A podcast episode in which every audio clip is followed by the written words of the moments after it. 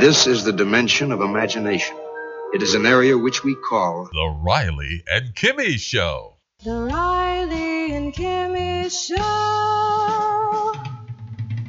And welcome to this Flashback Friday. It's also something else. It's a Freaky Friday. And because it's a Freaky Friday, we have the big freak right next to me. Jimmy, I got one name. Jimmy. Hello, everybody. Hello, everybody. Everybody, everybody, everybody, everybody.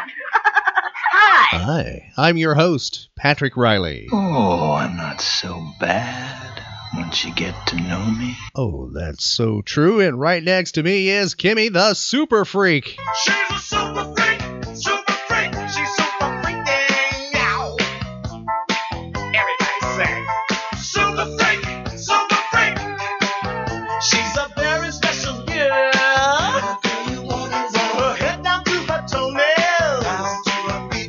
That's right, and she is a freak. It is a Freaky Friday, a Flashback Friday, and we have Kimmy right here. Hello, Kimmy. Hello. And welcome to one of your favorite days of the week. Yeah. It's finally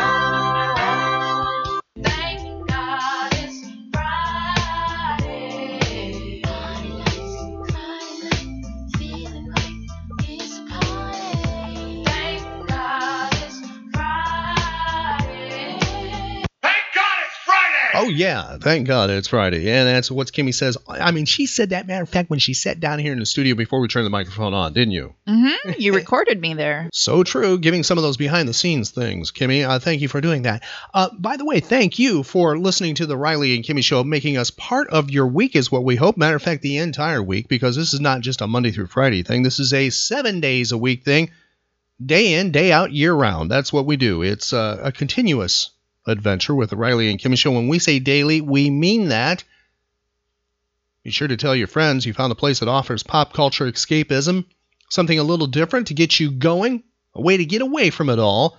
We help with that commute, or maybe uh, long hours at work, or studying, or just uh, can't sleep. Uh, yeah, so perfect for insomniacs or shut ins is the Riley and Kimmy Show. Be sure to recommend us. And by the way, safe for all ears, all ages. I'm guar- I guarantee this. This is the one kind of show where uh, grandma and uh, the the five, well, maybe not five, maybe let's say eight year old can get along together, listening together, right, Kimmy? Mm-hmm.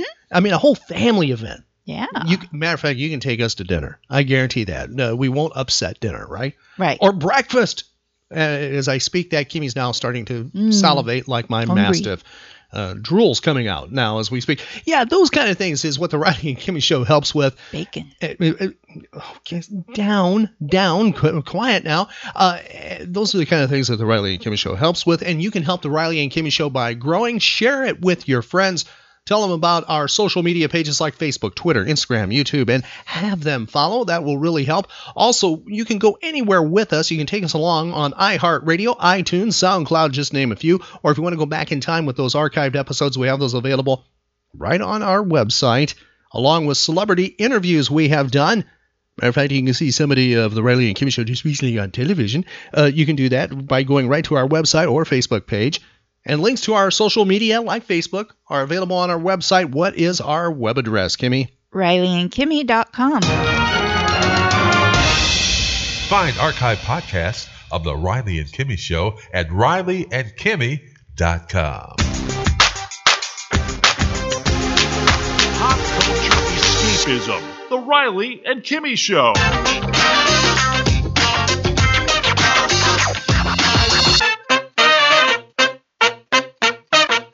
The Riley and Kimmy Show. Shall we play a game? That is the big question. Is Kimmy want to go back in time on this freaky flashback Friday and test her brain cells, challenge them with some, well, questions from the world of pop culture. Kimmy, what say you? Yeah, let's do it. Need to stress the timeline has been adjusted, meaning it's not running in chronological or linear order. If this is your first time listening to Pop Culture Trivia, please help Kimmy along. Shout out answers. She's going to need your help on this episode. Don't let her down. So yell at whatever computing device you have the Riley and Kimmy show playing on right now. It could be anything because we are mobile. We are global. We are the Riley and Kimmy Show. She actually believes in time travel answers, and I think she's kind of crazy, but it's a Freaky Friday, so maybe she's right. So let's give it a shot. Kimmy, the very first question we have for you is in the world of toys. How's that? All right. Now, don't get confused about this kind of toy, meaning you can't call it one thing. You have to call it one specific thing. Matter of fact, they insisted you call this toy this kind of thing as opposed to a doll, and the phrase would catch. We're looking for the year that this item came to be, and you tell me what it was called besides a doll. G.I. Joe debuts as a toy. Now, G.I. Joe, it was insisted by its creator and by the marketing people not to call this a doll. It had to be called one thing and one thing only. What was it called? An action figure. That's right. The birth of the action figure is on this date in history. You have a plus or minus of two years of when the action figure, known as G.I. Joe, came to be. We'll give you a few moments to think about it on this Flashback Friday. G.I. Joe, G.I. Joe, fighting man from head to toe, on the land, on the sea, in the air. G.I. Joe attack! Boom, boom! G.I. Joe takes the! Bam, bam! Horrific battle! Terrific equipment to have a battle with. When you get G.I. Joe and the authentic G.I. Joe equipment, you'll have the greatest realism, the greatest fun you ever had in playing soldier. Box after box of authentic uniforms and equipment, so you can change your G.I. Joe soldier into a camouflage marine ready for battle, a Navy frogman with complete scuba suit and inflatable life raft, an Air Force pilot with high altitude helmet and air vest. Get G.I. Joe and get G.I. Joe equipment so you can set up exciting battle action whenever you want. Remember, only G.I. Joe is G.I. Joe. Can you tell me, within two years, when was G.I. Joe released, Kimmy? 1968. You miss it. It was 1964 when Joe came out first. Originally, how tall was the G.I. Joe figure? 11 inches. 12 inches is what the Joe was. We'll give it to you, though. He was a 12 inch figure. And then back in latter 70s, he got shrunk. Oh. Because, allegedly, because of the oil crisis and the cost of plastics going up, they reduced the size of Joe. Also, maybe one of the influences was because Kenner was doing quite well with Star Wars action figures, which were tinier, smaller. But I collect the 12 inch G.I. Joes, including the one with lifelike hair and, you know, that talks when you pull the tags. Mm, I, Yes. uh, I, I, I have some I know. near mint of those in the collection. You do. Yes, looking for a toy show, hopefully in the near future, where maybe we can find some more of those kind of things to add. Love those, those figures. Not bashing the little ones, but I like the Big Joe. So on this day, Kimmy, the beginning of Groundhog's Day started. Tell me the name in the well. Tell me the name of the city in Pennsylvania that is associated with Groundhog's Day, and what year did this happen? We will give you a plus or minus of ten years that Groundhog's Day started. Punxsutawney. Yeah, that's right. You should know because of the movie Groundhog's mm-hmm. Day. You are right. Punxsutawney is where it is in Pennsylvania. And bonus question: What's the name of the groundhog? Phil. Yes. And what year? 1938. Groundhog's Day began 1887. Okay. A little bit off. There used to be the I don't know if they still do it, but they used to have the backup Groundhog's Day location near you, kind of near you. It was a little, yeah, it was north of you in Wisconsin, in Sun Prairie, Wisconsin's where the backup Groundhog's Day. I don't know if it still is. I was at the backup Groundhog's Day event. That was something. It's my mm, first encounter with furries. Lucky devil. Well, it, it was Sub Zero, and I was broadcasting from there. And we had to show up at 3 o'clock in the morning for Groundhog's Day. Mm. That's when the celebration started, festivities, and there were people, I'm not making this up, dressed up as groundhogs with the full suits. And then they had groundhogs hats. You know, they made their hats, special groundhog hats. And Mm. I was like, what kind of world am I in? It was like Mm. the first time I really encountered furries, and this is like pre furry being like in mainstream furry thing. These people weren't like furries of that you counter now. But these are groundhog furries, Mm. hardcore furries. Okay. All right. And then they had the big actual groundhog, backup groundhog met him. He was he was rather cranky. say that much, but he was kind of nice. Let me pet him. Hmm. Next Oh. question. What? No, Yeah, okay. Yeah, you'd be cranky too if you're Yeah, cold up yeah. there. It was cold. I at mean, 3 a.m. Yeah. yeah. Well, he was asleep then. They didn't wake him up till sunrise. Oh, he yeah, got to sleep. Okay. He got to sleep till the sun came up over the thing, you know, and he had to see if he, you know, they had to know if he sees shadow the whole Mm. thing, you know. Yeah. How do they wake him up?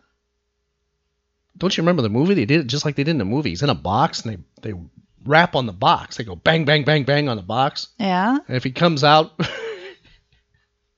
then I I don't know how the thing works. Either he sees his shadow, doesn't see his shadow, whatever, Right. you know. Well, they bang on the box, and if he comes out, you know, he comes out. And if he doesn't, well, he didn't see his shadow.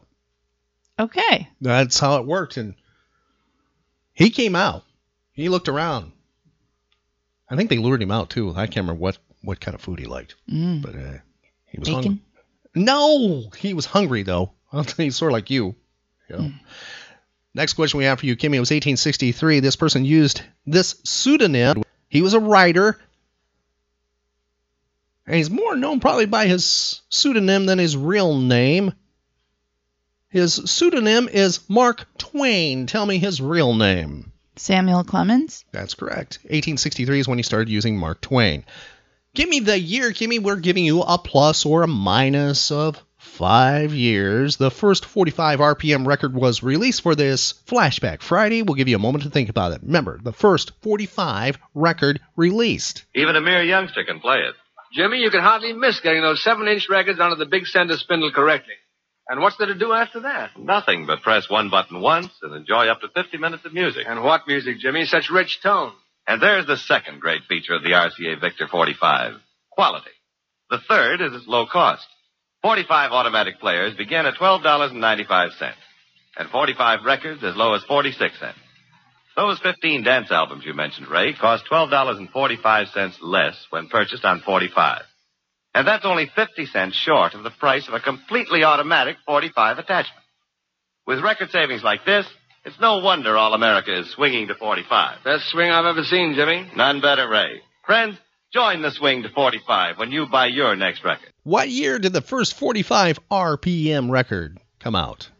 1950. You get it within the plus or minus. It was 1949 that that first one came out. Do you have any 45s in your collection? Yes, I do. The year is 1950. We have impossible television question for you. Yeah, yeah, it's the impossible category, but let's just see. Maybe you've paid attention to Buzzr TV. You know, I know you were exposed to it, especially during the day at a certain location.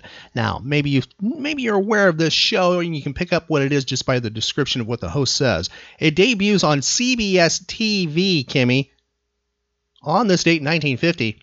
This show is very important in the world of game shows. It runs until 1967, making it the longest run game show on TV history.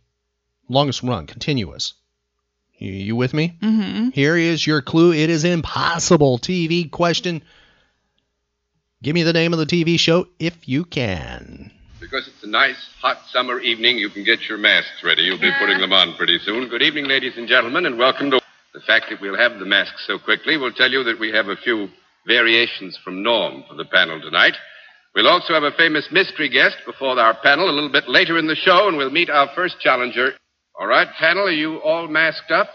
Good. All we'll be masked on our metal tonight because we have some gentlemen from the American Bar Association with us. So let's see you distinguish yourselves as we bring in our first contestant. Will you come in and sign in, please? That's what they would have the contestant do come in and actually write their name on a chalkboard. Very low budget show, actually. Can you Mm. tell me the name of that TV show that made its debut in 1950? What's my line?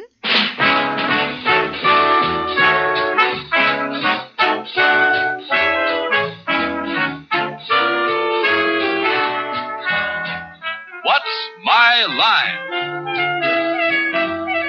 Brought to you by Helene Curtis, makers of Stopette deodorants, blowing cream, spray, and stick, Kingsmen toiletries, and Enden dandruff treatment shampoo. Now let's all play What's My Line? I don't know how you got that, Kenny. Have you seen it on Buzzr TV or something? Mm, probably.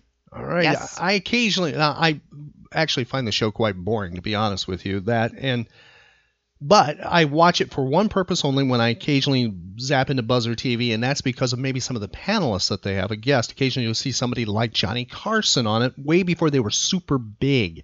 So it's kind of cool to see that. Or sometimes the mystery guest that they have is a celebrity who is disguising their voice. So that's kind of fun to, you know, kind of check out as well. That is What's My Line made its debut in 1950. The year is 1957. This person makes an appearance on the Perry Como show, performs two of his hits. One of them is this. Tell me who the performer is. I found my thrill on Blueberry Hill. Who is that, Kimmy? Fats Domino. Yes. He also performs Blue Monday. Blue Monday, how I hate Blue Monday. Got to work like a slave all day. Here come Tuesday, oh, oh Tuesday. I'm so tired, got no time to play. Fats Domino 1957 on the Perry Como show. The year is 1959. This single is released. Kimmy, tell me the name of the song. make her fair. I love the girl with sunlight in brightest stars up in the skies and place them in her eyes for me. Can you tell me the name of that song? Venus. Venus,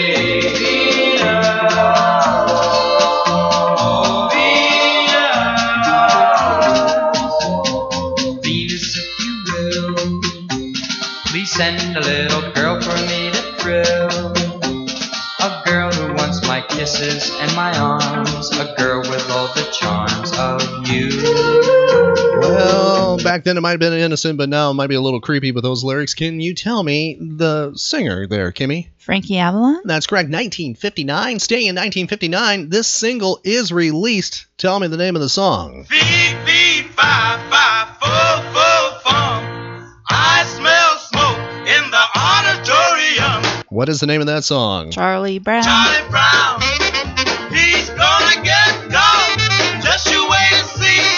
Why is everybody always picking on me? Bonus points if you can tell me who had that as a hit. Ooh. Bonus No. points. It is No. the Coasters. Staying in 1959, we cannot get into the 60s at least, or 70s, or 80s. Staying in 1959, give me, let's see if you can get us out of the 50s. Vince Lombardi signs a five year contract to coach what team? The Green Bay Packers. That's correct. The year is 1973. NBC TV debuts this late night program that ran on one of the weekends or Friday nights or Saturday nights. Not going to help you there. Either Friday night or Saturday night. It ran, okay? Mm-hmm. Very late at night, this program ran. Mm-hmm. Debuts 1973. Here is its host. They would have guest host, but here is its its host. Tell me the name of the TV show. is aware of what a great writer and performer Paul Anka has been over the years. From his early hits like Diana, Put Your Head on My Shoulder, and Puppy Love, to writing My Way for Frank Sinatra, and She's a Lady for Tom Jones. And he's continued to be a big influence in the music business. I remember right here, he said to me, he said, Wolfman, if I don't get a hit in 74, I ain't gonna score. Now, although Paul has written many hits for other people, 1974 was to be the year for Paul to write another gold record. It took 17 years for Paul to come back with Having My Baby and his current hit One Man Woman. Now, it looks as though Paul is right where he belongs, on top of the charts. So here he is with his big hit in 1974, Paul Anka. The year is 1973, Kimmy, and name that TV show. Midnight Special. That's correct. He did give his name there, but let's see if you were paying attention. Who was the host? That's Wolfman Jack. That's correct. Did you ever? Well, did one of your relatives have that on videotape for you to Oh, watch? Oh, I've seen it. Okay, and I know they had video of that and the kind of the rival to the Midnight Special, which was Don Kirshner's uh, rock concert. Mm. Which did you prefer, Midnight Special Um, or the rock concert? Midnight Special. All right. The year is 19. Yeah, that's because Helen Reddy used to be on. Ugh. You you were like, oh, please sing Angie Baby. Okay, it's 1974. This song hits number one. Kimmy, tell me the name of the song. Here is your clue. Are you ready? Mhm. Moving to 1974 on the music charts, Kimmy, this song hits number one. Tell me the name of the song.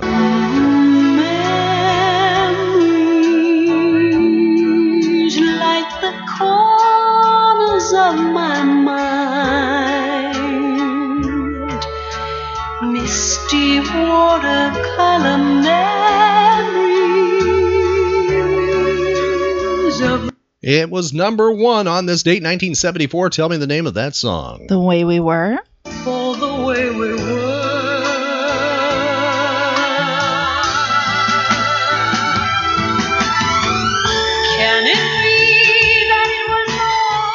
And who had that as a hit? 1974. Barbra Streisand. Do you have that in your collection? No, I don't. All right. The year is 1978. This group signs with Warner Brothers on their debut album from 1978. Here's the second single. Tell me the name of that band that signed on this date, 1978.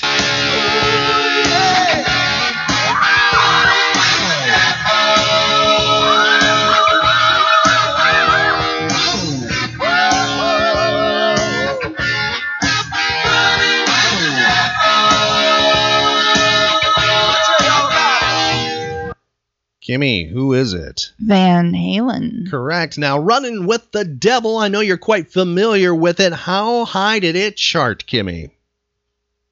Mm, number 20? No, it didn't even break the top 40. It hit number 84 on the Hot Whoa. 100, but it is known. It's one of their you know big songs that they performed over the years in concert. And of course, album rock at the time, which would eventually become classic rock, did play Running with the Devil. The year is 2002. This might be impossible music and TV question combined. This person, host and musical guest of Saturday Night Live. They are both, Kimmy, which is kind of rare, isn't it? Host and guest. Mhm. I mean, host and musical guest is kind of, you know, that's a rarity here. Mhm. See if you can identify this person with their promo for the show, you know, what they do for the TV stations, going, hey, I'm going to be on Saturday Night Live. Tell me who it is. Let's see if you can identify her voice. And I'll be hosting Saturday Night Live this week. I'm also the musical guest. I'm producing and directing, and I'll be in the audience. So watch. Can you tell me who that is? Britney Spears. Hi, I'm Britney Spears, and I'll be hosting Saturday Night Live this week. How on earth did you get that? The voice. You, you actually could I? It doesn't sound anything like her singing voice though. To me, it didn't. You thought it did? hmm Yeah. Okay.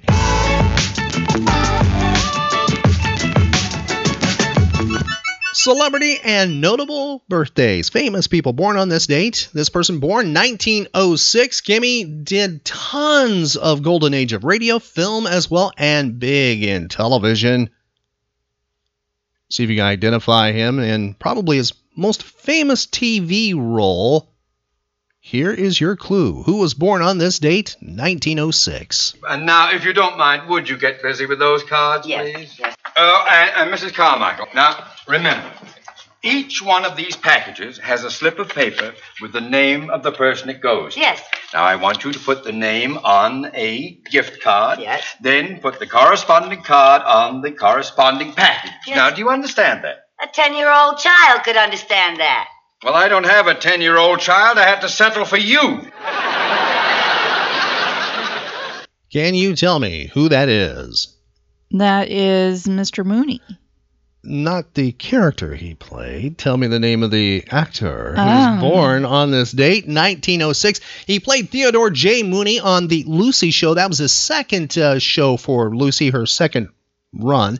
And matter of fact, he was on the other one too that came out. Here's Lucy, and then the one after that, the fourth and final series called Life with Lucy. He was part of that too. And he was on Our Miss Brooks back in the 50s with Eve Arden. He played the school principal and tons of golden age radio. Matter of fact, he was with Lucy on My Favorite Husband from 1948 to 1951, a show that influenced I Love Lucy. And he was supposed to be Fred Mertz, but couldn't do it because he got booked for Our Miss Brooks. So he, he only makes a guest appearance on I Love Lucy. Gale Gordon. That's correct. Gale Gordon, born in the state 1906, died 1995 at the age of 99. And big in the golden age of radio because he was the first actor to play the role of Flash Gordon in the 1935 radio series. We have examples of that on our website at rileyandkimmy.com. He sounds quite a bit different as Flash Gordon. Next individual, Kimmy, a comedian. He was half of a, well, musical comedy duo. Can you tell me who it is? Here's your clue. Now I now I remember Mom always picked on me and I'd say, Hi Mom, I'm remember remember me, the kid you don't like so much. Oh yeah, well you got to have a dog. my mom gave my brother a dog and I didn't get to have a dog. I wanted a dog more than anything in the world. I said, Mom, if if there's anything in the world I want, I want to have a dog like my brother Dick. But I didn't get to have a dog! Can you tell me who that is? Who's having a birthday? Jerry Van Dyke. No, it's not. His brother is named Dick. They Oh, had a, oh, oh. They had a TV show that, well, they got in trouble with.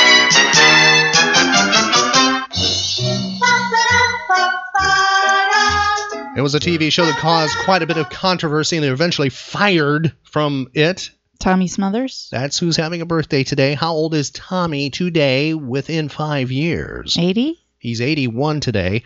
By the way, in honor of his birthday, we have a clip from The Tonight Show from, I think it was 1991. He was on it as a guest with his brother and then comes back on camera doing an impersonation of Johnny Carson. That is the best I've ever seen. Mm. He's actually dressed like Johnny, and Ed McMahon does the announcement for him. You know, brings him out, brings out Tommy, and it's it's spot on.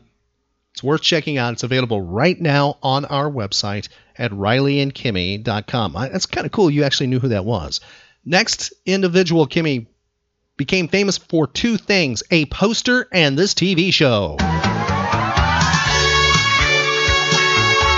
Can you tell me the TV show? Charlie's Angels. Yes. Tell me who was born on this date. Oh, I don't want y'all to worry about striking out with Damien because I did too the first six times. oh, but deceiving my own sister, all of you, is the hardest thing Charlie ever asked me to do. The better I got to know him, the more I knew he'd see through us. You know, Kelly didn't have to tell me what I was putting you through. I knew, but she did a really heavy job of it. I'm the one who's sorry for all the pain I caused you, for the doubts you all had. I really wouldn't hurt any of you. For anything, especially you. Can you tell me who that is? Farrah Fawcett. That's correct. Born in the state 1947, died 2009 at the age of 62.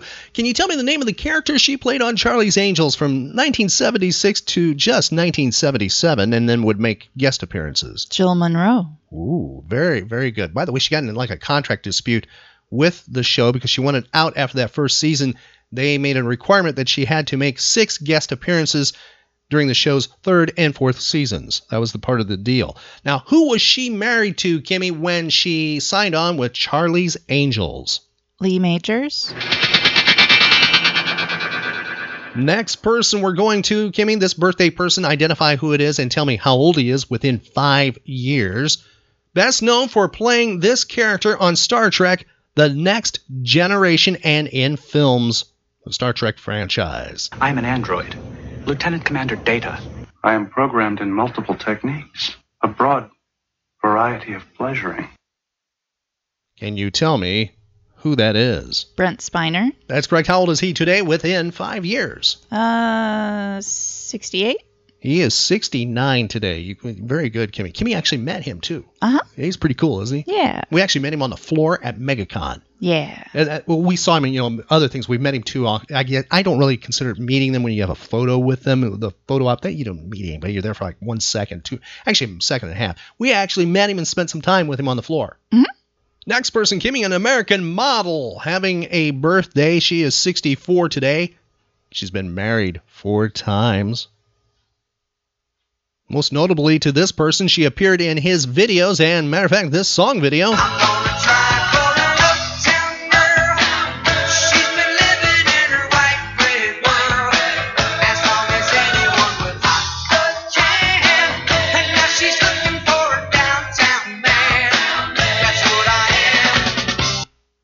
Who is it? Who was she married to? That's Billy Joel. That's Billy Joel. And who was he married to? What's the name of the model he was married to, Kimmy? Christie Brinkley. That's correct. She is 64 today. I see dead people. Notable deaths, famous people who died on this date in history. Kimmy, this person dies at the age of 81 in 1969. Famous in the world of Universal Monsters. He played two monsters, iconic Universal Monsters. He also voiced something in animation that is iconic in 1966. Hosted a TV show from 1960 to 1962. Tell me who it is. Here's your clue. And this instrument casts an evil shadow even beyond the death it has caused. And upon it is the mark of the hand. That's the name of our story, based on a novel by the celebrated Charlotte Armstrong. Our principal players are Miss Mona Freeman, Miss Jessie Royce Landis, Mr. Shepard Strudwick, Miss Rachel Ames, and Mr. Judson Pratt.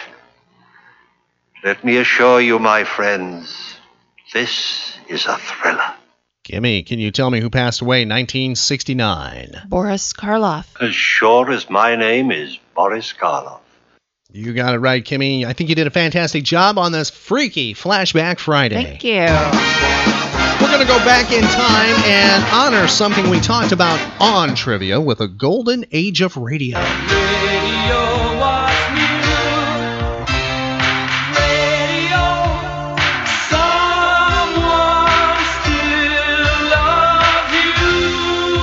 And that's the Riley and Kimmy Show. We have two fantastic examples of the golden age of radio with Boris Karloff. Yeah, we spoke about Boris passing away on this date in history, and we have two excellent examples. The first one is called Death for Sale, and it's from the well, the final time period of the golden age of radio, but it's still a fantastic episode. It's from 1957. And following Death for Sale, we have Boris in Arsenic and Old Lace from 1946. Both are fantastic examples of the golden age of radio. Going back in time, kicking off our tribute, here's our Boris Karloff tribute with Death for Sale from 1957 on The Riley and Kimmy Show.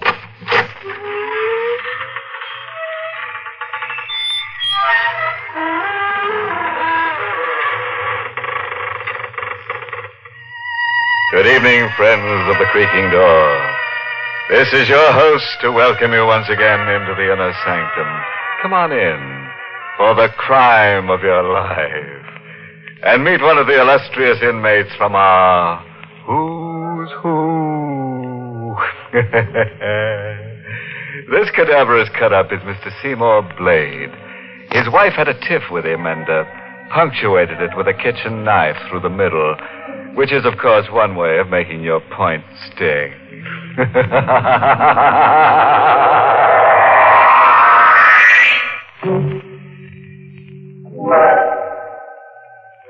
All right, then, lend a fear now to some grim happenings and hear what kind of profits our star Boris Karloff in the role of Mark Devers reaped when he put up Death for Sale. The ashtray in the reception room is stuffed with half smoked cigarettes. The disheveled man waiting paces his caged animal steps this way and that. Each second, his eyes dart to the door at the end of the room at the slightest sound. At last, the knob turns. The door swings wide open. Well, Doctor? Eh, your wife is in pretty bad shape. Cora Davis? isn't my wife. Oh, I'm sorry. I thought. Forget it. Bad shape. But you're going to pull out of it, right? Uh, Mr. Devers. She's not going to pull out of it? Well, it uh, it doesn't look as if she will. What? There's a chance, only a very small one, but still a chance. You're lying. She's going to pull out of it. She's got to. We're doing everything we can. Look, even, even if she has to die, you could pull her out of it for an hour, couldn't you? Just an hour so that she could sign something. Mr. and It means everything to me, Doc. You could give her a shot or something, couldn't you? Good day, Mr. Devers. I'll give you five thousand. Good. Ten thousand dollars, Dockin. You fool! You don't understand. You've got to do this for me. You've got to. You've got to. You.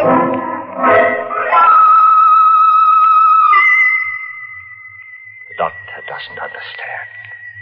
He'd do the same in my case. So would you. So would anybody. Fifty thousand dollars. I was one hour away from fifty thousand dollars. Money that belongs to me. My money that I waited seven long years for, and I won't be cheated out of it. Seven long years. It all seemed so simple then, so sure. We had a perfect plan for fifty thousand dollars, and nothing was going to keep us from it, and nothing did. Up to three weeks ago. That was when Cora called me at the office. I just thought she was imagining things again as she had right along. I told her so, but she said no. This man was watching her night and day. He is, Mark.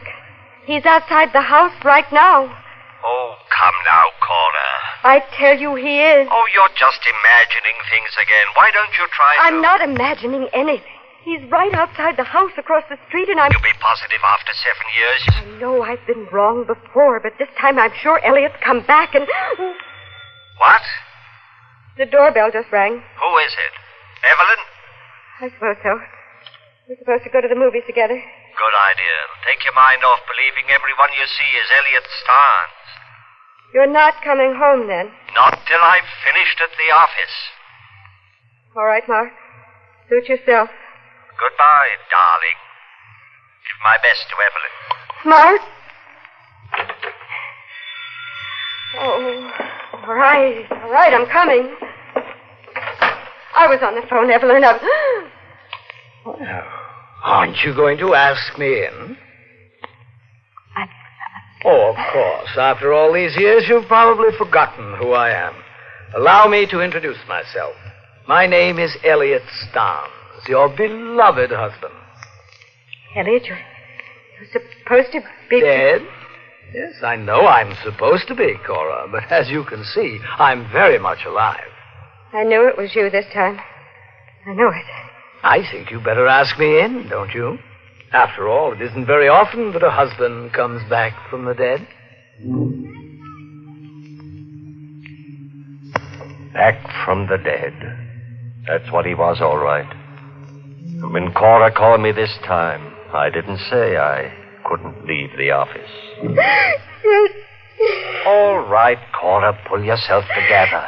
But, Mark, you don't understand. Oh, yes, I do. You've been scared for the last seven years, and you're going to go on being scared for the rest of your life. He wants $5,000 more to disappear again. Well, I didn't expect him to come back just to say hello. Of course, he wants more money. What, what are we going to do? He knows that we collect that 50000 insurance money three weeks from now. He says if we don't come through with his five, he'll go straight to the insurance company Ah, and don't says... be a fool.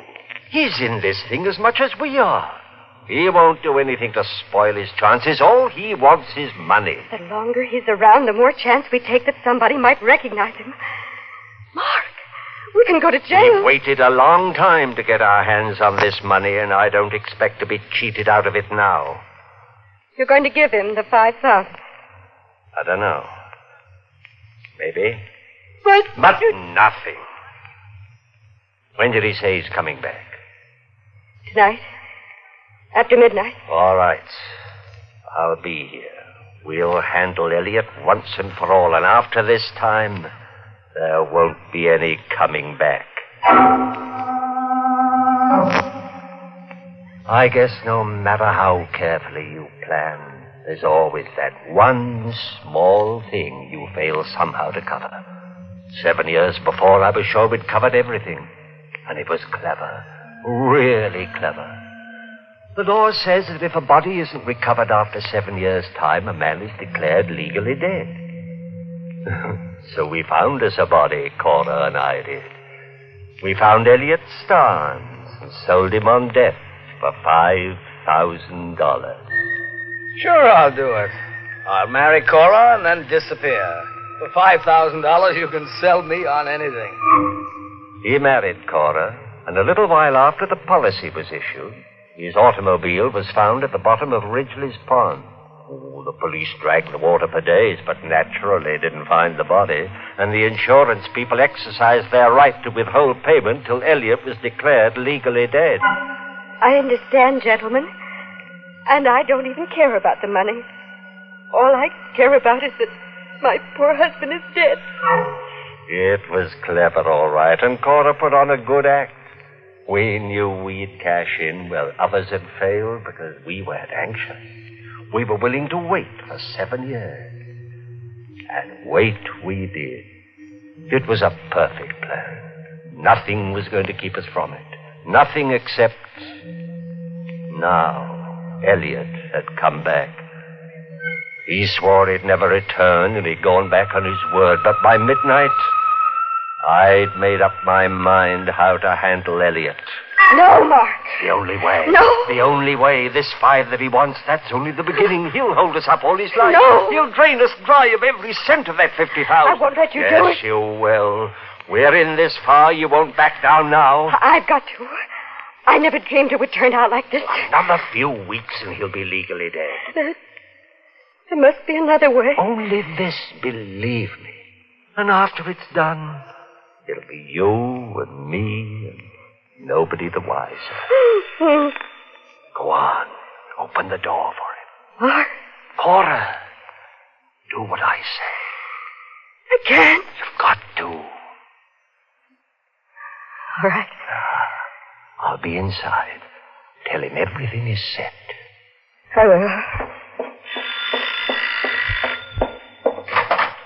Hello, Cora. Oh, won't you come in, Elliot? Thank you, my dear. Don't mind if I do. Mark here yet, Cora? Yes. He's in the living room. Oh, fine. Then you and Mark have agreed on the deal for me. Yes, we have. Come in, Elliot. Everything's set.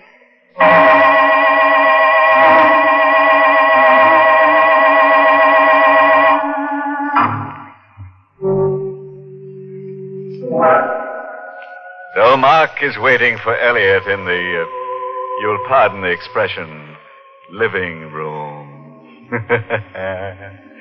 Whatever happens to Elliot actually serves him right. After all, here in the sanctum, we don't go for live people walking around as if they were ghosts. It's enough to scare the death out of us. Poor Cora's so nervous.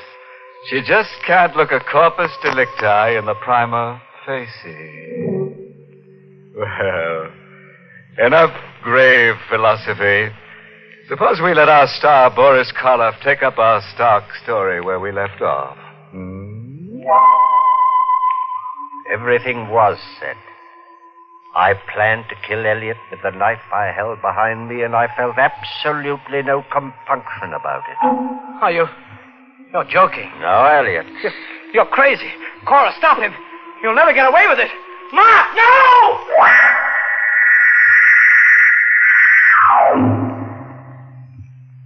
I buried him in the back of the house. I say I did, because Cora wasn't much use to anyone that night or for several days afterwards. She got over it, as I knew she would. She got over it when she realized that I was right, that we had gotten away from it. And no one could ever know, and no one would miss him. She got over it when I reminded her that in just one more week, we'd be sharing that $50,000. Just one week. That's right, Cora. I've been a lot of trouble to you these past few days. I am sorry. Oh, forget it. It's all over. Yes, it is. I'll feel a lot better when the money's actually ours. Somehow, way in the back of my mind, I feel that maybe we won't. Look, darling, it's as good as ours now. There's nothing left in the way, not a single thing. One week. That's all. Oh, Ah, now, wouldn't you know? You expecting anyone? no, Evelyn? not at this hour. Well, whoever it is, get rid of him. Yes, darling.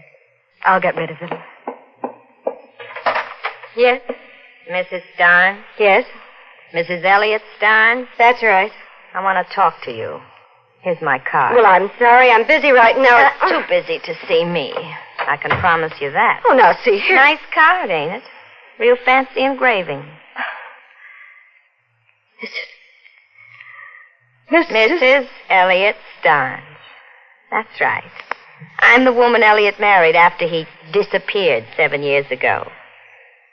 Now, I don't think you're going to be too busy to see me after all. Do you? Maybe it's fate. Maybe it's all in the cards. You work hard, you think out a plan that's letter perfect.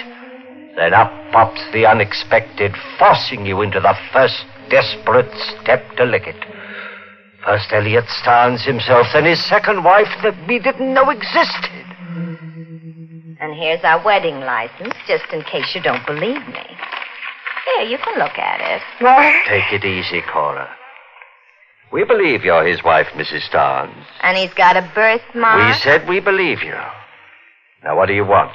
Well, what does any good woman want? My husband. And why come here? Where else would I go? I'm afraid we don't understand. Do we, Cora? No. I'm afraid you do. Now, look here. I'm afraid you understand awful well. Elliot told me Told you what? what you two were doing. He also told me if he should fail to come home after a couple of Mrs. days. Mrs. Starnes, we haven't seen your husband for seven years. Now, you don't expect me to believe that, do you? I don't see why not. I do. You see, Mr. Devers, the other day, with my own eyes, I seen Elliot walk into this house. But I didn't see him walk out again. What's the matter, Mr. Devers? You got nothing to say? What? What do you want, Mrs. Starnes? My husband, of course. Only since you killed him, I can't very well have that, can I? What? He's the only man I ever loved, and you killed him. I never should have let him come here. For days I begged him not to. Mrs. Starnes. I made a mistake letting him come here.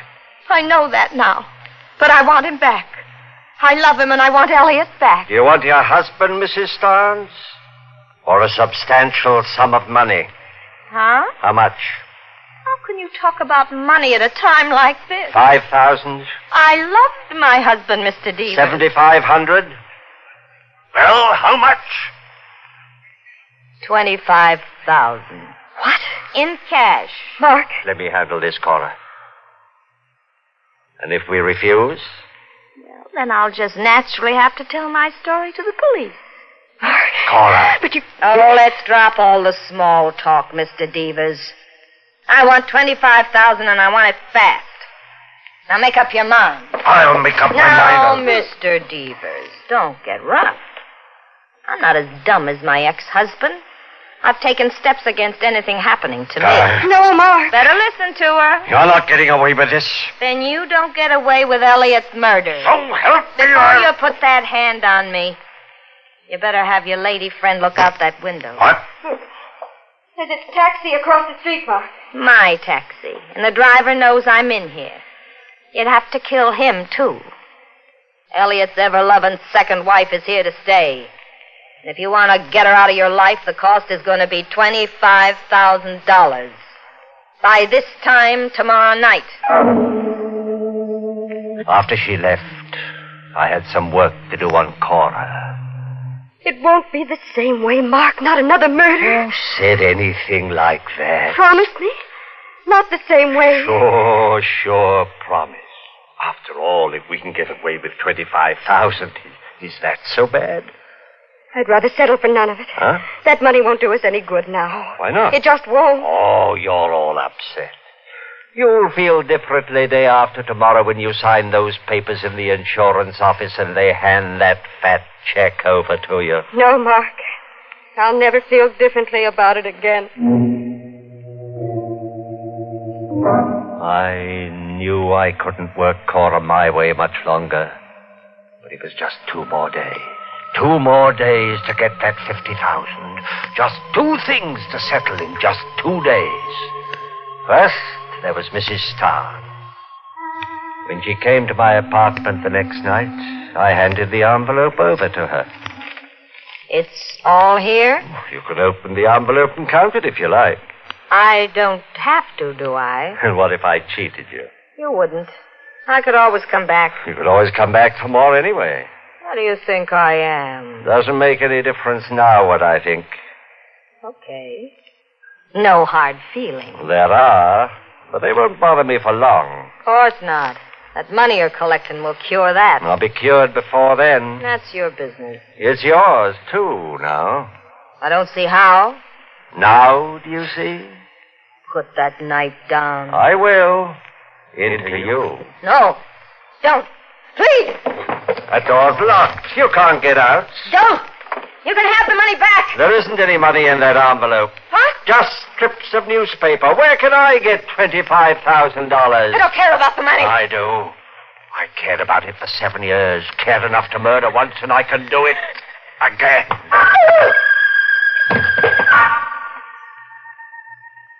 Now, Mrs. Starn, I've no hard feelings towards you. None at all. Just two things to take care of in just two days. The first, Mrs. Starnes was taken care of, and the second was now just an hour away. The 50000 was waiting in the insurance office for Cora. All she had to do was sign her name on some papers to get it. Oh, you can imagine how relieved I was as I sat next to Cora when she drove to the insurance office. But it was different with Cora. Cora didn't say a word. There's nothing left to say, Mark. Oh, money will make you talk, Cora. You wait and see. After you get your hands on the. Hey, you're taking the wrong street. No, Mark. Sure you are. This is the way. It's the only way left for us, Mark. Huh? We're driving straight out of town. We're never coming back. There'll be no more murders. Cora. I know you killed that woman. Now, where did you ever get that idea? I paid her and she left. I was outside your apartment house last night. All right. So you know now. What did you expect? I couldn't let it all go down the drain, not after seven years? Turn the car around. No, You're going to sign those papers. I want that money. it's too late, Mark. Like fun it is. Let go. You're turning this car around. Mark, the wheel, let go.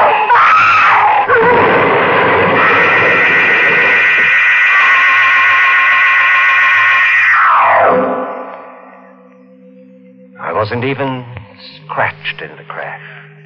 Cora wasn't that lucky. I rushed her here to the hospital. You heard what the doctor said. There's a chance. Only a small one, but still a chance. No, the doctor doesn't understand. There's got to be more than only one small chance. I was one hour away from that $50,000. Money that belongs to me, money that I've waited seven years for, and I won't be cheated out of it. Cora's got to live. She's got to sign those papers.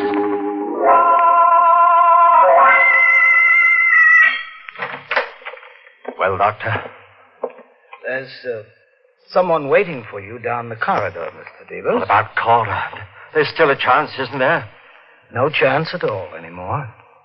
You're lying. The gentleman is waiting. You're lying. She's not dead. She can't be. The gentleman is from the police. She asked me to call. The lie. She's not dead. Mr. Devers, try to understand. She is. No! It's not true, and I won't listen to you. She's got to sign those papers. You've only got to keep her alive another hour. You're a doctor. You can do that. Mr. Devers, Seven please. years. Don't you understand? Oh, I can't let seven years go down the drain. Seven years. It can't turn out that way. No. She's not dead.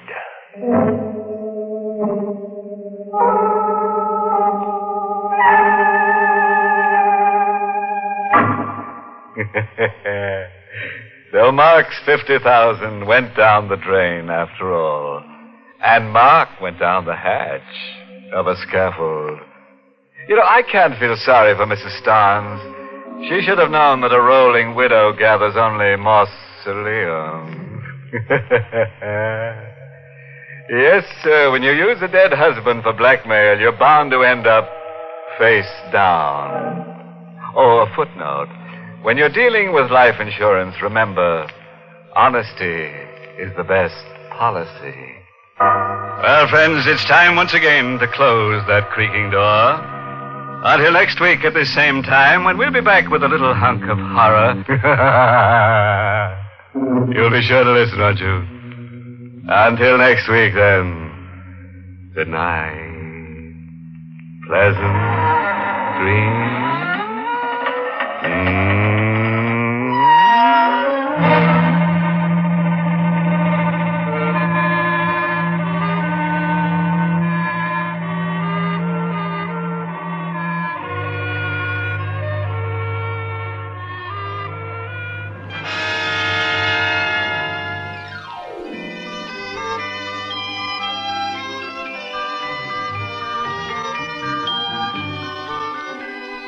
could ask anybody in that section of Brooklyn, and they all would tell you the very same thing. The neighbors, the minister, Dr. Harper, even O'Hara, the cop on the beat. You mean them two old Brewster sisters? Why, there ain't two sweeter little ladies in the world. Too bad, though, about that nephew of theirs. Too bad. He's sort of. Charge! Charge! Follow me, men! Up San Juan Hill after Teddy Roosevelt! See what I But the Brewster sisters have another nephew, Mortimer. He's dramatic critic on a New York paper. And he's always considered himself quite sane until tonight. Aunt Abby, Aunt Martha, I have news for you. I'm going to marry Elaine Harper. Oh, Mortimer, how nice. Our minister's daughter. Really, Mortimer, we ought to celebrate. Not tonight, darlings. I've got to pick up Elaine and get back to town. Have to cover a play tonight. Well, I do hope it's something you like for once. What's the name of it, dear? Murder will out. I'll bet I can write the review without even seeing it. I always said you were talented, dear. Same old tripe. When the curtain goes up, first thing you see is a dead body. Well, maybe you won't actually see it. It'll be hidden somewhere, like in this window seat. Then someone will come on, walk in sort of casually, lift the cover up of the window seat like this. and-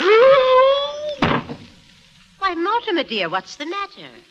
Aunt Abby, Aunt Martha, there's a, d- d- dead man in there.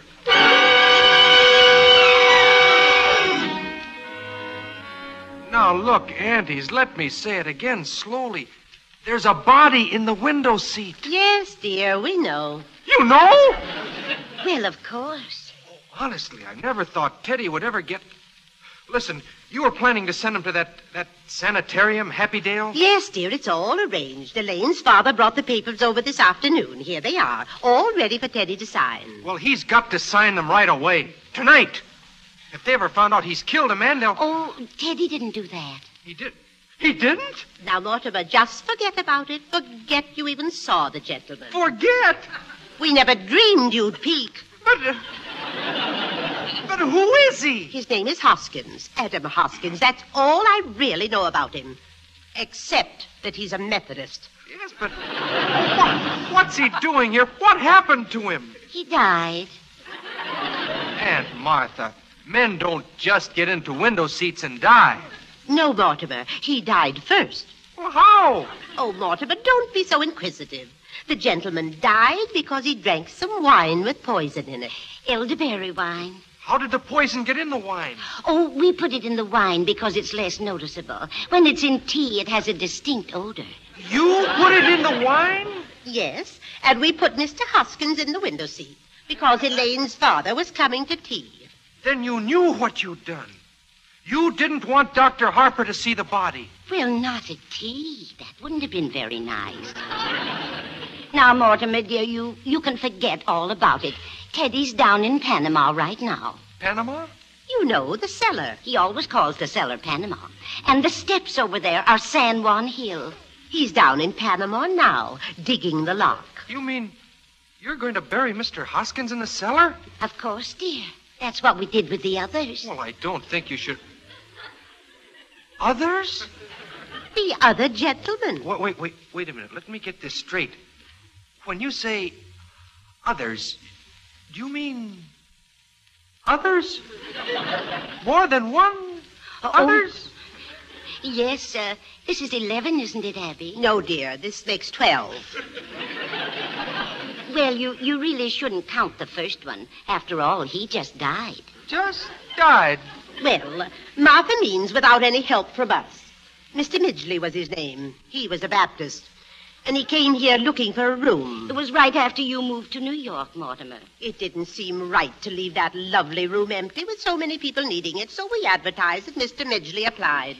He was so lonely, no kith or kin. We felt so sorry for him. And then when his heart attack came and he sat there dead in that chair. Remember, Martha?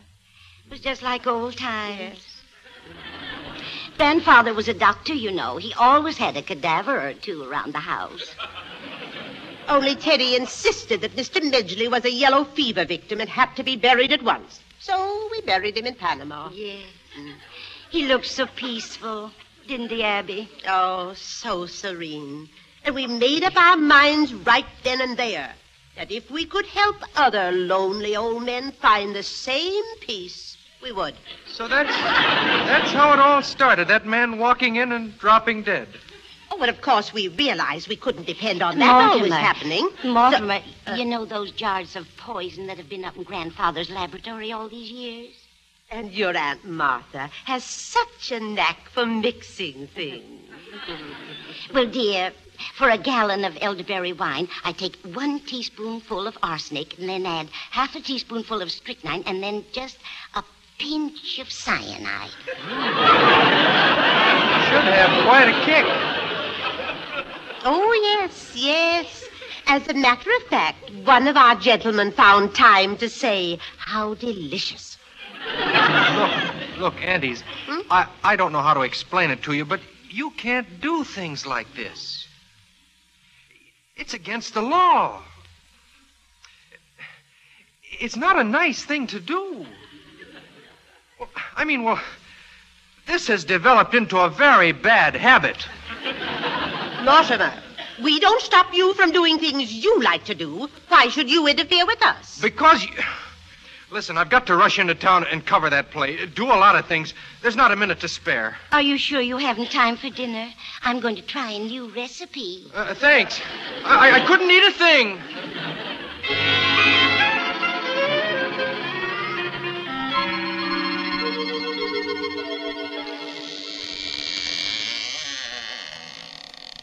This is it, Doctor. Yes, I remember this door. Even when I was a child, it always sounded like inner sanctum. Come in. Oh, Johnny, it is dark in here. That means the family still live here. The Brewsters were always sparing with lights. Is that so? Hey, who turns on the lights? I did. Who are you? Yes, what are you gentlemen doing here? Why, Aunt Abby, Aunt Martha, it's Jonathan. You get out of here. But I'm Jonathan, your nephew, Jonathan. Oh, no, you're not. You're nothing like Jonathan, so don't pretend you are. But I am. I'm Jonathan. And this is Dr. Einstein. Abby, His voice does sound like Jonathan's. But his face. Have you been in an accident? No. My face. Dr. Einstein is responsible for that. He changes people's faces. I ought Now, to. easy, Johnny, easy. Don't worry, ladies. The last five years, I give Johnny three new faces. I give him another one right away. You'd better, when my own family doesn't even. Oh, Johnny, I'm sorry.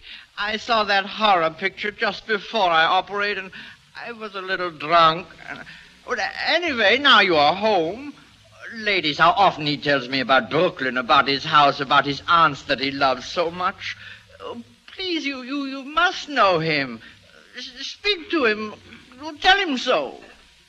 Well, J- Jonathan, it's been a long time since you ran away from us. Yes, where have you been all these years? Oh, England, South Africa, Australia, the last five years. Dr. Einstein and I have been in Chicago. Really? We were in Chicago for the World's Fair. We didn't like it. We found Chicago awfully warm. Yeah, it got too hot for us, too. Well, Jonathan, it was nice to see you again. I, I mean, if you're in a hurry to get somewhere. Not and- at all, Aunt Abby. But, uh, uh, Martha, dear, Martha, we mustn't let soup boil over. Um, Jonathan, if you'll excuse us for a minute. Of course. Come along, Martha. Johnny, we have got to work fast. The police, the police have got pictures of your face. I got to find a place to operate. And we've got to find a place for Mr. Spinalzo, too. Don't waste any worry on that rat. But uh, we can't leave a dead body in the rumble seat. Oh, oh, you shouldn't have killed him, Johnny. He was a nice fellow. He gives us a lift, and what happens? He said I looked like Boris Karloff. Uh, don't worry, Johnny. As soon as I operate and change your face again. Wait a minute. I know just the place. You do? Look, if this family hasn't changed, and I'm sure it hasn't, I'll bet my grandfather's old laboratory is just the just the way he left. Oh, good. And when you've done with me, why, we can make a fortune here. In Brooklyn? Of course. Practically everybody in Brooklyn needs a new face. But, Johnny, your aunts, I, I don't think they want us here. Leave that to me, Doctor. I'll handle it. Why, this house will be our headquarters for years. Oh, that would be beautiful, Johnny.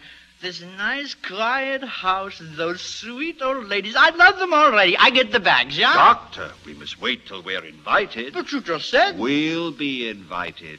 And if they say no? Doctor, two helpless old women. Sit down and make yourself comfortable. Ah, it's like comes true a beautiful dream.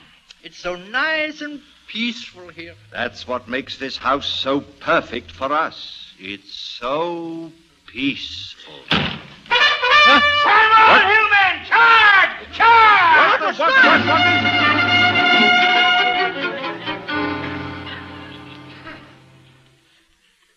I must say, my dear aunt, it was very kind of you to invite the doctor and myself to dinner.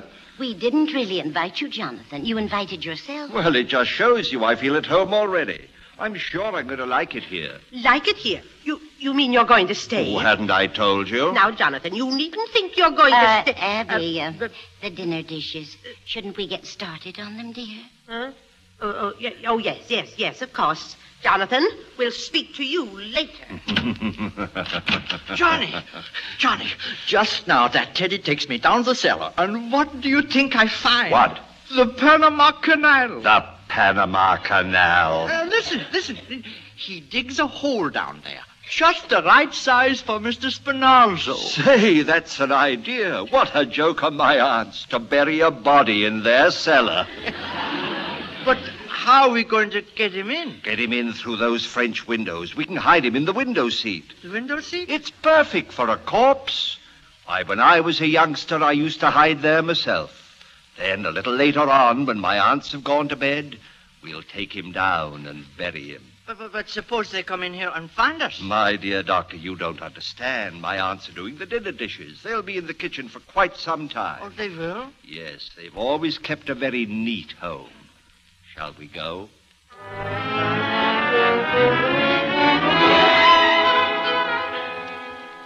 But, Abby, are you sure they've gone out? Yes, they're out there at their car. Besides, we've got to get Mr. Hoskins out of this window seat. Yes, poor dear. He can't be very comfortable.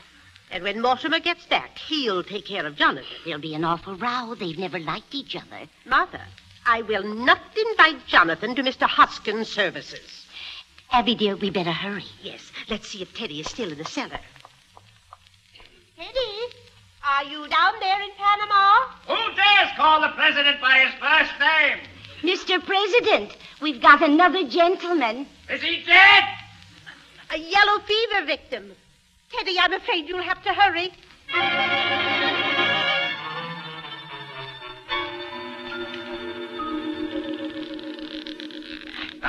That's it, Doctor. That's fine. See how nicely he fits? Just like this window seat was made to order. Now we'll go upstairs. When my aunts have gone to sleep, we'll come down and put him away.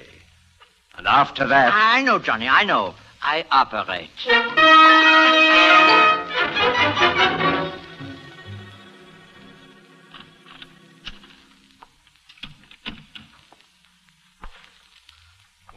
Everything seems quiet enough. They must be sleeping, I guess. Might as well have a little light down here. There, that's better. Now, let me see. First, I've got to get Hoskins out of the window seat. It's not very pleasant, but it's got to be done. Come on, old man. I'm sorry to disturb you. Another one! Mortimer. Darling, you're back. Just in time for the services. Aunt Abby, Aunt Martha. There's another body in the window seat. Look. Now, who can that be? Why, it's a stranger. My goodness, how did he get in there? Now, wait a minute, you two. You can't get out of this. That's another one of your gentlemen. Mortimer, how can you say such a thing? That man's an impostor. But you admitted, you admitted you put Mr. Hoskins in the window seat. Well, yes, I, I did, but I. Well, this man couldn't have just got the idea from Mr. Hoskins. By the way, where is Mr. Hoskins? Teddy took him down to Panama. Yes, he's down there waiting for the services. Oh, Abby, dear, we've always wanted to hold a double funeral. No, Martha. I will not read services over a total stranger. Stranger? Aunt Abby, there are 12 men buried down there in the cellar. You admit you poisoned them. Now you try to tell me this one is a stranger? Well, of course.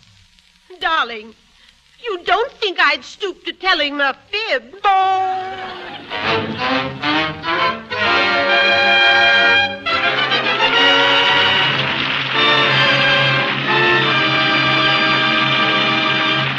The second act of the Lady Esther Screen Guild play will follow in a moment. Now, a word from Lady Esther.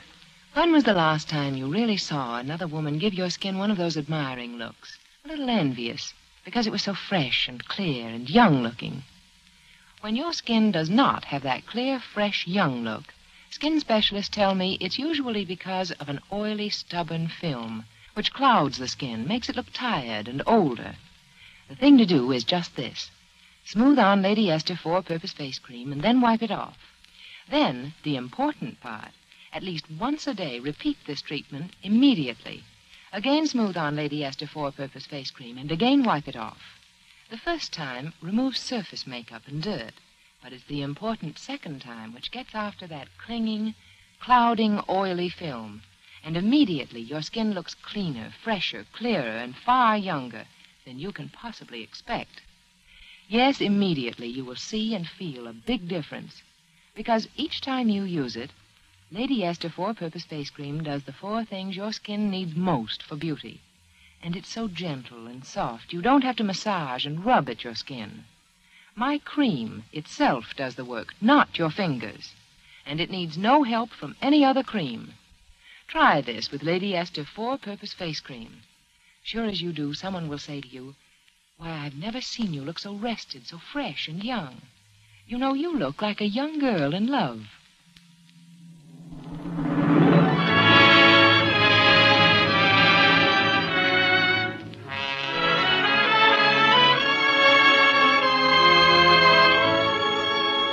And now, Lady Esther presents the second act of Arsenic and Old Lace, starring Eddie Albert and Boris Karloff, with Verna Felton and Jane Morgan.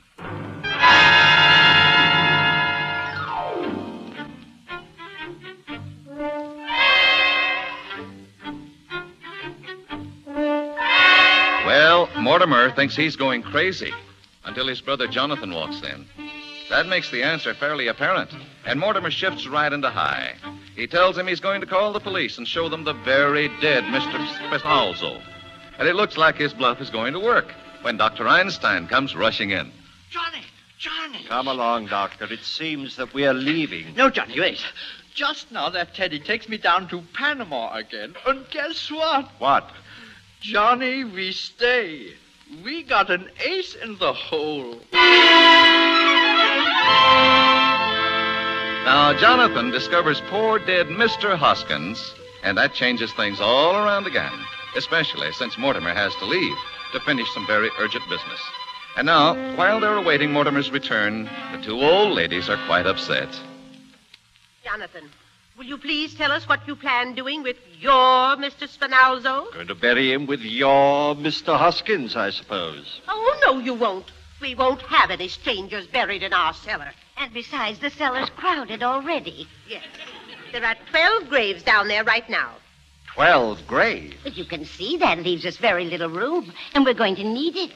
You, you mean you two ladies have murdered all those? Murdered? Certainly not. It's one of our charities. Why, what we've been doing is a mercy. You've done that here in this house, and you've buried them down there? Johnny, we have been chasing all over the world. They stay right here at home and do just as good as you do. What? You got 12? They got 12. I've got 13. No, Johnny, 12. 13. No, Johnny, you can't count the one in South Bend. He died of pneumonia. He wouldn't have got pneumonia if I hadn't shot him. No, Johnny, he don't count. He don't count. You, you got 12 and they got 12. The old ladies are just as good as you are. Oh, they are, are they? Well, that's easily taken care of. All I need is one more, that's all. Just one more. Well, here I am.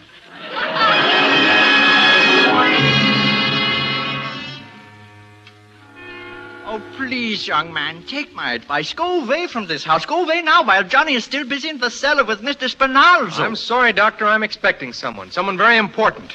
Besides, I've still got to write my review. But I tell you, Johnny is in a bad mood, and when he's like this, he is a madman. Don't worry, I'll take care of Jonathan, too. Ach, Himmel, don't you got no sense? Uh, don't you learn nothing from those plays you see? Are you kidding? You think people in plays act intelligently? You should have seen the one I had to cover tonight. There's a fellow in this play, knows he's in a house with murderers. He's even been warned. But does he get out? No, he stays there. Now, I ask you, Doctor, is that intelligent? You are asking me. He didn't even have sense enough to be on guard. For instance, the murderer invites him to sit down. Oh, you mean, won't you sit down? Believe it or not, that was in there, too. So what happens? He sits down, just like this. What do you think they tie him with? What? The curtain cord. Hmm, that's very convenient. A little too convenient. When are these playwrights going to use some imagination? So he sits there, the big dope. This fellow who's supposed to be bright, he sits there just like I'm sitting here, letting murder walk up behind him, just waiting to be trussed up and gagged. You're quite right, my dear brother. That fellow wasn't very smart.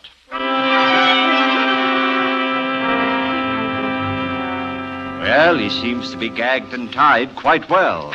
All right, Doctor.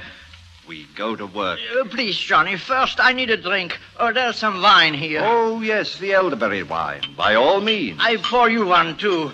Oh, how I need this. Please, Doctor, your manners. Not without a toast. To my dear dead brother. Charge! Charge! Ah, Himmel! That idiot. He goes next. You hear me? He's next. No! Oh, no, Johnny, not Teddy. We'll get to him later. Come on. We've got to work fast. Hey, what is this? the cops. Listen, that Teddy's got to quit blowing his horn. We promised the neighbors. All right, officer. We'll speak to him. I better talk to him myself. Where's the lights? Ah, that's better. I'll go up to his room and I. Uh... Hey, ain't that Mr. Mortimer? Uh, yes, it is. What's he doing tied up like that? Well, Well, he- uh, he was explaining the play he saw tonight. That's what happened to the fellow in the play. No kidding? Well, I wouldn't want to interfere. Hey, If it- O'Hara. Oh, hiya, Brophy. How's the prowl car business? Ah, kind of warm. Lieutenant Steven. Did he get you on the radio? Yeah, he says he got so many complaints from the neighbors, you'd think they dropped an atom bomb on Flatbush Avenue. He says we gotta take Teddy and they... Uh, hey, what's that guy trussed up like that? Oh, that's Mr. Mortimer. He's playing.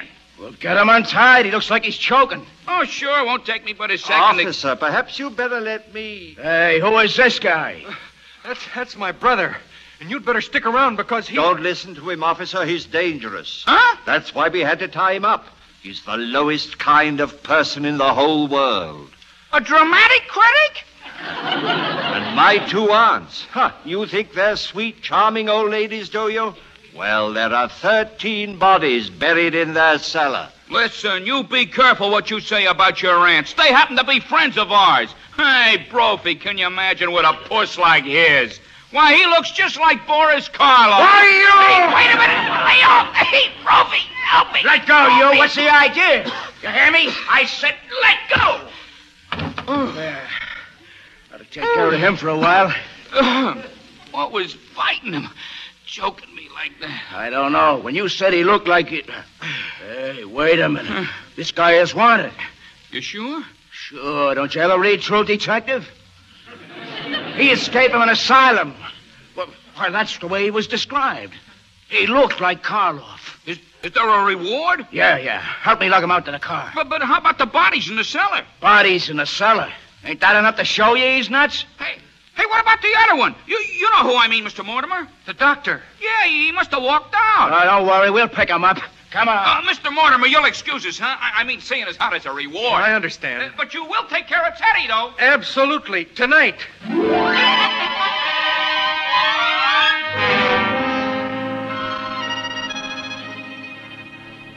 Aunt Martha, Aunt Abby, I know it's very late, but you see, Mr. Witherspoon came all the way over here. He's the superintendent of Happydale, you know. He is? How nice. Yes, and all the papers have been signed, and he's going to take Teddy with him tonight. Really, Mr. Witherspoon? Well, that was my understanding. Mortimer, does Teddy know? Uh, not exactly. Uh, he thinks he's going on a safari to Africa. Abby, dear, we'll miss Teddy, won't we? We love him so. Oh, I've fixed all that too, Aunt Martha. You and Aunt Abby are going along just so you can be close to Teddy. Why, Mortimer, how thoughtful of you. Yes, isn't that nice? And Mortimer, you can have the house. The house? Of course you'll need it if you're going to marry Elaine. Elaine, holy Toledo, she must still be waiting. Excuse me, I've got to go and call her. He's such a good boy, Mr. Witherspoon. Yes, yes, I'm sure. You know, uh, since we're all going away together, I, I think we ought to celebrate, have a party. I'm sorry, but I'm here in an official capacity. Oh, that's too bad. Tell me, does your family live at Happydale, too? I'm afraid I haven't any family. You're all alone. Oh, isn't that too bad? You know, Martha, if Mr. Witherspoon won't uh, let us give him a party, at least we might offer him a glass of wine. Of course. The elderberry wine. Elderberry wine? We make it ourselves. Well, uh, of course, at Happydale, our relationship will be much more formal. But here. Oh, we're very informal. Yes. Uh, go ahead, Martha. Uh, pour him a glass.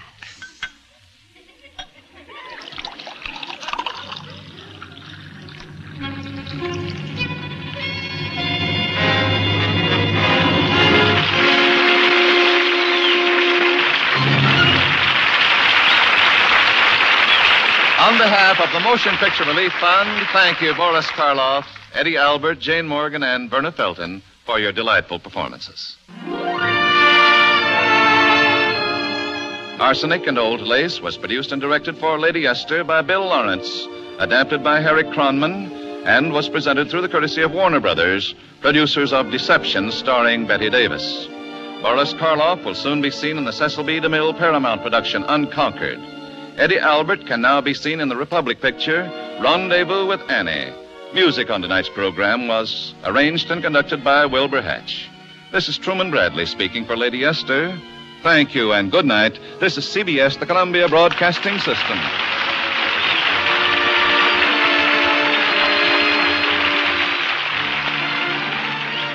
If you enjoyed that golden age of radio production, be sure to follow The Riley and Kimmy Show. We feature old time radio shows from time to time. We have archived episodes available right now on our website at rileyandkimmy.com. Some of them have old time radio episodes on them. Please tell your friends about the Riley and Kimmy Show. Help us grow. Our social media links are available on our website at rileyandkimmy.com. That's R I L E Y and Kimmy, K I M M Y dot com.